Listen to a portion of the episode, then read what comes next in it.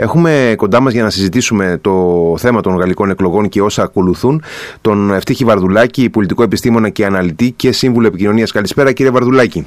Καλησπέρα σας. Κύριε Βαρδουλάκη, τα βασικά γεγονότα και δεδομένα είναι γνωστά. Το θέμα είναι τι πήγε τόσο, θα έλεγε κανείς, απρόοπτα και άσχημα για τον Εμμανουέλ Μακρόν σε αυτές τις εκλογές. Κοιτάξτε, καταρχάς να πούμε ότι ο Μακρόν είχε ένα στόχο. Να πάρει την αυτοδυναμία για να μπορεί να εφαρμόσει την πολιτική του την ατζέντα του απερίσπαστα. Αυτό δεν το πέτυχε. Από την άλλη όμως, εγώ θεωρώ ότι και λίγο αυτά περί χαστουκιού, περί καταστροφής, περί κατάρρευσης είναι λίγο υπερβολικά. Mm-hmm. Ναι, δεν έχει την αυτοδυναμία. Παρ' όλα αυτά είναι το πρώτο κόμμα. Το πρώτο κόμμα σε ψήφους, το πρώτο κόμμα σε βουλευτές και ασφαλώς έχει το περιθώριο να είναι ο βασικός διαμορφωτής πολιτικής ατζέντας ως η μεγαλύτερη δύναμη μέσα στο Γαλλικό Κοινοβούλιο. Mm-hmm. Και επιπλέον το Σύνταγμα της Γαλλίας δίνει αρκετές εξουσίες στον Πρόεδρο να κυβερνάει είτε μέσω διαταγμάτων, αλλά και στην κυβέρνηση έχει κάποιες δικλείδες ή κάποια άρθρα του συντάγματος τα οποία επιτρέπουν στην κυβέρνηση να μπορεί να ξεπερνά κάποιους κοινοβουλευτικούς κοπέλους. Άρα θεωρώ λοιπόν ότι υπάρχει και μια υπερβολή σε όλη αυτή την έννοια της κατάρρευσης. Mm-hmm, mm-hmm. Αυτό το οποίο με τα βεβαιότητας δεν θα μπορεί να κάνει ο Μακρόν, ενώ κυβερνούσε εν λευκό την πρώτη πενταετία έχοντας τον πλήρη έλεγχο και της Βουλής και και στην Προεδρία ο ίδιος, αυτό δεν θα μπορεί να το κάνει, θα είναι υποχρεωμένος να κάνει κάποιους συμβασμούς, το οποίο όμως δεν είναι και απαραίτητα κακό, όπως έχουμε δει και στην περίπτωση της Αμερικής, όπου πολλές φορές πρόεδροι έχουν μπορέσει να κυβερνήσουν και επανεξελέγησαν κιόλας και είναι και καλοί πρόεδροι, έχοντας απέναντι το Κογκρέσο. Δεν είναι ακριβώς ίδιες οι δύο περιπτώσεις, γιατί στην Αμερική ο πρόεδρος έχει μεγαλύτερες εξουσίες από ό,τι στη Γαλλία. Είναι καθαρά προεδρικό το σύστημα και όχι ημιπροεδρικό όπως είναι στη Γαλλία. Mm-hmm. Αλλά δεν είναι και εντελώς παράδοξο να υπάρχει δυσαρμονία Βουλής και Προεδρίας. Και στη Γαλλία εξάλλου είχαμε δύο περιπτώσεις κυβέρνησης και μάλιστα όχι εκκρεμούς κοινοβουλίου όπως είναι τώρα, αλλά με αντίθετο κοινοβούλιο και στην περίπτωση του Μιτεράν όταν συγκυβέρνησε με το Σιράκ και στην περίπτωση που ο Σιράκ ως πρόεδρος με το Ζοσπέν, θυμάμαι. Κυβέρνησε με το Ζοσπέν ως πρωθυπουργό. Mm-hmm. Ως εκ τούτου έχουμε αντίστοιχες περιπτώσεις που μπορούμε να δούμε ότι δεν μπορεί να μην λειτουργήσει τελώς διαλυτικά στη Γαλλία. Αυτό που με βεβαιότητα πάντως προκύπτει είναι ότι η ευρεία νίκη του Μακρόν στις προεδρικές εκλογές δεν είχε αντίστοιχη κοινωνική στήριξη. Ήταν μια νίκη η οποία επετέφθη τότε για να μην βγει η Λεπέν, υπήρξε αυτό που ονομάσαμε με δημοκρατική συσπήρωση. Αυτό όμως τώρα στις βουλευτικές που είναι και στο μυαλό των Γάλλων ένα κλικ λιγότερο σημαντικές, γιατί έχουμε και μεγαλύτερα ποσοστά αποχής, δεν εκφράστηκε αντίστοιχα και ως εκ τούτου τόσο ο Μελανσόν όσο και η Λεπέν είχαν μια θεαματική άνοδο. Υπάρχουν όμως μερικά πράγματα ακόμα πρέπει να δούμε. Ο Μελανσόν είχε βάλει ως στόχο την πρώτη θέση και την πρωθυπουργία. Απέτυχε και στα δύο. Mm-hmm. Τώρα, πώς αυτό το πράγμα κάποιοι θεωρούν ότι ήταν μεγάλο θρίαμβος του Μελανσόν, εγώ δυσκολεύομαι να το εξηγήσω. Mm-hmm. Η Λεπέν είναι σίγουρα η μεγάλη νικήτρια των εκλογών και αυτό για δύο λόγους. Όχι μόνο επειδή δεκαπλασίασε την κοινοβουλευτική της δύναμη, αλλά κυρίως επειδή έσπασε το αντι-Λεπέν μέτωπο που είχε εκφραστεί μέχρι τώρα δύο φορές σε προεδρικές εκλογές. Και αυτό σε βάθος χρόνου τη διευκολύνει στρατηγικά, δεδομένου ότι αυτή η λογική της αντισυσπήρωσης απέναντί της φαίνεται να υποχωρεί. Και μάλιστα όπως έδειξε και η ποιοτική ανάλυση της ψήφου, σε πολλές περιπτώσεις που η Λεπέν ήταν υποψήφοι της Λεπέν ήταν αντίπαλοι με υποψηφίους του Μακρόν, πήρε ψήφους και από την αριστερά. Γι' αυτό το λόγο έφτασε και σε τέτοια υψηλά ποσοστά. Και αυτοί οι οποίοι στο τέλος θα πρέπει να αξιολογήσουν τη δική τους θέση, γιατί είναι πολύ κρίσιμη και για τις μελλοντικές εξελίξεις, είναι η παραδοσιακή κεντροδεξιά της Γαλλίας, η γκολική δεξιά, το κόμμα των Ρεπουμπλικανών, mm-hmm. οι οποίοι πέσαν από τον πύργο του Άιφελ και βρήκαν πρωτοφόλι. Ενώ στις προεδρικές εκλογές πήραν κάτω από 5%, δηλαδή ποσοστό που δεν τους επιτρέπει να έχουν ούτε κρατική χρηματοδότηση, τώρα βρέθηκαν με περίπου 70 βουλευτές. Και μπορούν να είναι οι ρυθμιστές της πολιτικής ατζέντας. Μαζί με αυτούς ο Μακρόν έχει πλειοψηφία. Ως εκ τούτου αυτοί μπορούν να καταστούν η πιο καθοριστική δύναμη μέσα στο κοινοβούλιο, μπορούν να διεκδικήσουν κορυφαία υπουργεία, μπορούν να διεκδικήσουν μέχρι και τη θέση του πρωθυπουργού.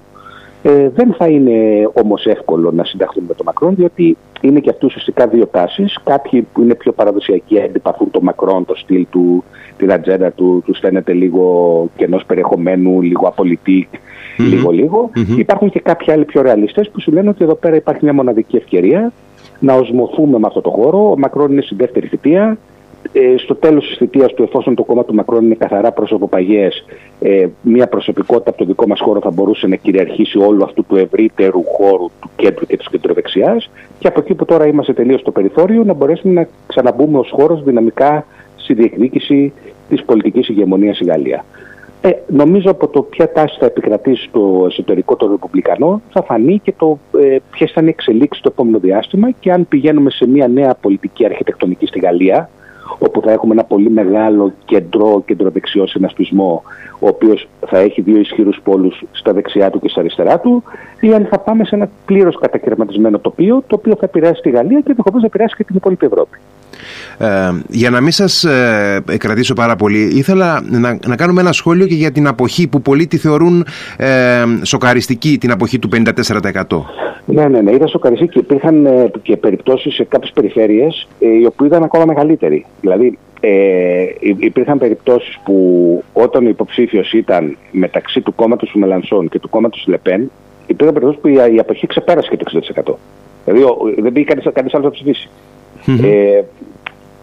Στο μυαλό του κόσμου, οι βουλευτικές εκλογές στη Γαλλία ασφαλώς είναι σημαντικές, αλλά δεν είναι τόσο σημαντικές όσο είναι οι προεδρικές. Οπότε σε κάποιο βαθμό ήταν αυτό το οποίο οφείλεται στην αποχή. Επίσης ότι υπάρχει μια παγκόσμια τάση δυσπιστίας, αμφισβήτησης, απαξίωσης πολιτικής, ιδιαίτερα στις νεότερες ηλικίες, και αυτό πλέον εκφράζεται. Υπάρχει πρόβλημα, και όποιος δεν το βλέπει ότι υπάρχει ένα πρόβλημα εκπροσώπησης και νομιμοποίησης, όχι νομιμοποίησης με τη θεσμική έννοια του όρου, αλλά ότι υπάρχει ένα πρόβλημα ταύτισης του κόσμου, και ότι ένα κομμάτι αρχίζει και γυρίζει την πλάτη του στην πολιτική και στις διαδικασίες, πρέπει να παίρνει το κεφάλι του ακτινά μου. Και είναι κάτι που πρέπει όλους να μας απασχολεί, δηλαδή και έξω από τη Γαλλία, όχι απλά. Ναι, ασφαλώς. Είναι μεγάλη τάση αυτή. Στη Γαλλία διευκολύνεται λίγο από το εκλογικό σύστημα των δύο γύρων, όπου αν δεν συμπαθείς κανένα από τους δύο υποψηφίους, δεν πηγαίνεις να ψηφίσεις. Οπότε αυτό λίγο κατά κάποιο τρόπο ευνοεί την αποχή. Δηλαδή, αν είσαι ένας κεντροδεξιός μετριοπαθής ψηφοφόρος και έχεις να διαλέξεις μεταξύ της Λεπέν και της Μελανσόν, λες δεν πάω ψηφίσω καθόλου, κάθομαι σπίτι μου. Ή αν είσαι ένας παραδοσιακός αριστερός και έχεις να ψηφίσεις μεταξύ δεξιά-ακροδεξιάς, λες πάω σπίτι μου, δεν ψηφίζω καθόλου. Οπότε εκεί το σύστημα λίγο βοηθάει τη μεγάλη αποχή. Αλλά πίσω από αυτό ασφαλώς υπάρχει ένα πρόβλημα ταυτίσεων, ένα πρόβλημα πολιτικής έκφρασης, ένα πρόβλημα ότι ένα κομμάτι του κόσμου δεν αναζητά τη λύση μέσα στην πολιτική.